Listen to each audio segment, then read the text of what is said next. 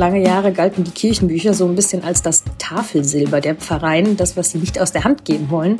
Und jetzt langsam findet eben dieses Umdenken statt, dass das Informationen sind, die eben viele Leute interessiert. Das Bistum Aachen hat 400 Kirchenbücher digitalisiert. Es ist ein riesiger Datensatz, der jetzt für alle Menschen zugänglich ist. Was bringen diese Bücher Ahnenforschern und der Wissenschaft? Und was bedeutet die digitale Veröffentlichung? Rheinische Post Aufwacher. News aus NRW und dem Rest der Welt. Ihr hört den Aufwacher mit Anja Wölker. Ihr hört den Aufwacher am Wochenende. Schön, dass ihr mit dabei seid.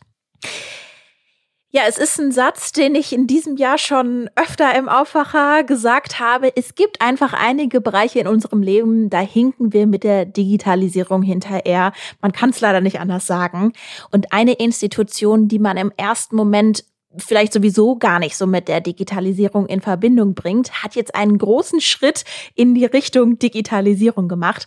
Das Bistum Aachen hat nämlich 80.000 Seiten aus Kirchenbüchern von 100 Pfarreien digitalisiert.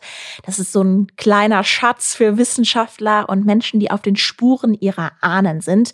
Und dazu hat meine Kollegin Lilly Stegner recherchiert. Hallo Lilly. Hallo Anja. Ja, was versteckt sich denn Spannendes in diesen Büchern, dass man diesen Schritt Richtung Digitalisierung geht? Also ganz unabhängig davon, dass man diese Bücher wahrscheinlich sowieso erhalten will. Kirchenbücher sind im Prinzip Verzeichnisse der einzelnen Pfarreien und da werden Dinge notiert wie Taufen, Trauungen, Todesfälle und solche Dinge, also quasi die Eckdaten eines Lebens eines Gemeindemitglieds. Und ähm, diese Kirchenbücher gehören den Verein und da gibt es natürlich ganz, ganz viele, weil die ziemlich weit zurückreichen. Also bei dem Datensatz, den das Bistum Aachen jetzt online gestellt hat, ist das älteste Buch aus dem Jahr 1596, also ziemlich alt. Und ähm, das hilft natürlich wahnsinnig bei der Ahnenforschung, wenn man eben herausfinden will, wann die Vorfahren gelebt haben, wann sie gestorben sind, wann sie geheiratet haben. Und ich habe auch mit Susanne Kreitz gesprochen. Sie ist eine Ahnenforscherin aus der Eifel. Und sie hat mir erklärt, dass Kirchenbücher deshalb eben so gut dafür sind, weil sie helfen, nach und nach den Stammbaum zu vervollständigen. Man kann es sich so vorstellen, dass man eben immer weitere Verzweigungen findet und dadurch vielleicht auch auf Personen kommt, die einem so gar nicht äh, geläufig waren. Sie arbeitet da vor allem mit Kirchenbüchern als Ansatz, aber es gibt da auch ganz viele andere Möglichkeiten, wie zum Beispiel Datenbanken des Militärs. Aber wenn man schon mal weiß, wo die Vorfahren gelebt haben, dann sind Kirchenbücher eine ziemlich gute erste Quelle, um mal ein paar Namen herauszufinden. Okay, also um das mal vielleicht ganz praktisch zu sagen, also wenn ich zum Beispiel weiß, meine Urgroßmutter hat damals in Aachen gewohnt und ich weiß jetzt aber gar nicht mehr genau, wen sie da geheiratet hat, da kann ich dann quasi so auf Suche danach nachgehen, ob vielleicht nicht diese Heirat dort dokumentiert ist? Genau, solche Sachen kann man da finden, aber zum Beispiel auch, wie viele Kinder hatte diese Großmutter oder Urgroßmutter, äh, wann wurden diese Kinder getauft und ja, dadurch lässt sich eben äh, nach und nach immer mehr Äste des Stammbaums vervollständigen. Es erinnert mich auch irgendwie, wenn wir jetzt so Richtung Ahnenforschung gehen, an solche ja Internetangebote, Online-Plattformen, sowas wie Ancestry. Vielleicht haben unsere Hörer und Hörerinnen davon auch schon mal gehört. Da kann man auch digital so Stammbäume anlegen und seine Herkunft erforschen. Das äh, ist quasi wahrscheinlich die Kirchenversion, die vorher eben nicht digital war und jetzt eben auch so in die Richtung geht, oder? Genau, also solche Plattformen sind ja seit Jahren wahnsinnig beliebt und werden auch immer beliebter beliebter.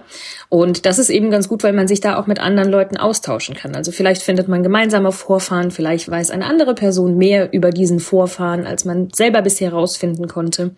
Aber muss man auch dazu sagen, Ahnenforschung braucht Geduld. Also Susanne Kreitz hat mir erzählt, sie hat zum Beispiel zehn Jahre lang danach gesucht, nach dem Kloster gesucht, in dem ihre Großmutter einmal war. Und das hat eben, wie gesagt, zehn Jahre gedauert, bis sie dann endlich mal Post Ach aus Gott. diesem Kloster in Südafrika bekommen hat und äh, hat sich dann aber natürlich umso mehr gefreut, da wieder eine neue Info zu haben.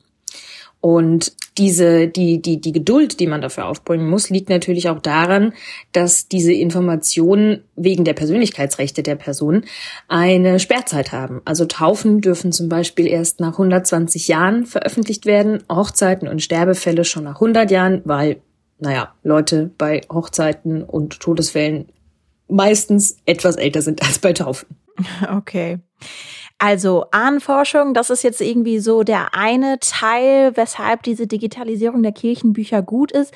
Aber wahrscheinlich geht es doch auch einfach um geschichtliche Zeugnisse, oder? Ja, auf jeden Fall. Darüber habe ich mit der Archivleiterin des Bistums Aachen, Dr. Beate Fleck, gesprochen. Und sie hat mir eben auch erzählt, dass man in solchen Kirchenbüchern auch Gesellschaftsstrukturen ablesen kann. Also zum Beispiel, was waren häufige Vornamen? Woher hatten die Kinder diese Vornamen? Sind das vielleicht die Namen der Taufpaten oder des Vaters, der Mutter? Man kann aber auch äh, häufige Krankheiten ablesen, weil das oft bei den Sterbefällen auch mitnotiert wurde, woran die Menschen gestorben sind. Und dann hat sie mir noch eine Geschichte erzählt, die fand ich ganz lustig. In einem der Kirchenbücher haben sie eine Auflistung von Gewürzen gefunden. Und äh, bis jetzt konnte noch keiner genau rausfinden, warum der Pfarrer das damals in das Kirchenbuch notiert hat. Aber es finden sich manchmal auch Informationen dazwischen, die man nicht so richtig zuordnen kann. Vielleicht wurden Gewürze eingesetzt, um irgendeine Krankheit heilen zu wollen. Das kann sein. Oder es war eine Art äh, Bestandsliste oder eine Einkaufsliste. Das, man weiß es nicht genau. Mir fehlt auch noch Zimt zu Hause. Wie hat das denn, also wie hat das denn technisch geklappt? Also wie muss ich mir das vorstellen? Da kommen dann jetzt Mitarbeiter und Mitarbeiterinnen des Bistums Aachen und legen diese ganzen hunderten Bücher einfach nach und nach auf den Scanner? So einfach ist es nicht, weil diese Bücher sind natürlich zum Teil sehr alt und deshalb auch sehr empfindlich. Also man kann die nicht einfach so kopfüber auf einen handelsüblichen Scanner legen. Es wurde eine externe Firma damit beauftragt, diese Seiten einzuscannen und dann haben die Mitarbeiterinnen und Mitarbeiter des Bistums eben sich mit der Katalogisierung und Archivierung beschäftigt und diese ganzen Seiten, die gescannt wurden, gekennzeichnet, also äh, danach, ob es Taufen waren, Hochzeiten, Pachtverträge etc., damit man da eben auch was findet, wenn man danach sucht. Und ein Teil der Seiten war tatsächlich schon vor vielen Jahren auf Mikrofilm gebannt, so dass man die einfacher ansehen konnte im Archiv um eben diese empfindlichen Bücher zu schützen. Und äh, das hat natürlich schon mal viel geholfen bei der Digitalisierung der äh, Kirchenbücher. Kein handelsüblicher Scanner heißt dann, dass man da jetzt nicht beispielsweise die, ja, die Seiten kaputt macht. Genau, weil wenn man so ein altes Buch zu sehr aufklappt, dann kann der Rücken brechen und es können Seiten zu Bruch gehen. Und deshalb hat es eine externe Spezialfirma gemacht. Okay.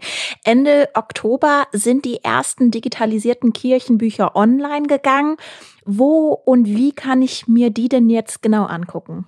Da gibt es eine Internetplattform, die heißt Matricula und da sind in einer Karte, aber auch nach den Bistümern geordnet, ganz viele Pfarreien ähm, gelistet, die eben Kirchenbücher online gestellt haben. Da kann man sich dann durchklicken, da kann man nach den Jahreszahlen suchen, da kann man nach den Orten suchen und da kommen auch im Laufe der Zeit immer mehr Bücher dazu. Also das, was das Bistum Aachen jetzt digitalisiert online gestellt hat, das ist noch lange nicht alles, was sie im Bestand haben, aber es ist eben schon mal ein erster Teil.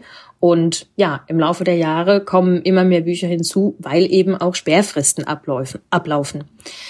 Frau Dr. Fleck hat mir gesagt, dass sie sich deshalb auch so sehr darüber gefreut hat, dass sie diese Kirchenbücher jetzt digitalisiert online stellen konnten, weil es eben auch ein Zeichen ist, dass Kirchen sich öffnen. Also sie sagte, lange Jahre galten die Kirchenbücher so ein bisschen als das Tafelsilber der Pfarreien, das, was sie nicht aus der Hand geben wollen. Und jetzt langsam findet eben dieses Umdenken statt, dass das Informationen sind, die eben viele Leute interessiert und äh, die ihnen deshalb auch zugänglich gemacht werden sollten. Mhm. Was ist denn mit dem Tafelsilber aus anderen Bistümern aus Deutschland, also auch hier aus der Region, jetzt zum Beispiel bin Bistümern Essen und Münster? Da kann man sich auf dieser Plattform Matricula auch ein bisschen durchklicken. Also da sind auch von ganz vielen anderen Bistümern, auch deutschlandweit, ähm, notiert, weil es sind ja auch vielleicht äh, Verwandte und Vorfahren, die gar nicht unbedingt hier aus der Region kommen. Da kann man einfach mal gucken, was man so findet. Aber es sind auch zum Beispiel die Bistümer Münster, Paderborn, Osnabrück vertreten. Also da findet man bestimmt was. Alles klar. Dann werde ich vielleicht auch mal auf Ahnenforschung gehen nach unserem Gespräch. Danke dir, Lilly, für die Infos. Sehr gerne. Und das war der Aufwacher am Wochenende. Ihr hört uns ganz regulär Montagmorgen wieder, pünktlich um fünf. Hört ihr uns in eurer Podcast-App, dann gibt's die wichtigsten Nachrichten aus NRW in 15 Minuten. Und wir sammeln weiter eure Fragen. Wir haben nämlich nächste Woche einen Gast im Podcast. Wir haben Marcel Jana zum Gespräch eingeladen. Marcel Jana ist nicht binär und wir sprechen darüber, was das denn überhaupt bedeutet. Wenn ihr Fragen an Marcel Jana habt, dann schickt uns sie gerne an aufwacher.rp-online.de und dann werden wir die Fragen mit ins Gespräch nehmen. Jetzt wünsche ich euch noch einen schönen Tag. Bis dahin, ciao. Mehr Nachrichten aus NRW gibt's jederzeit auf RP Online. rp-online.de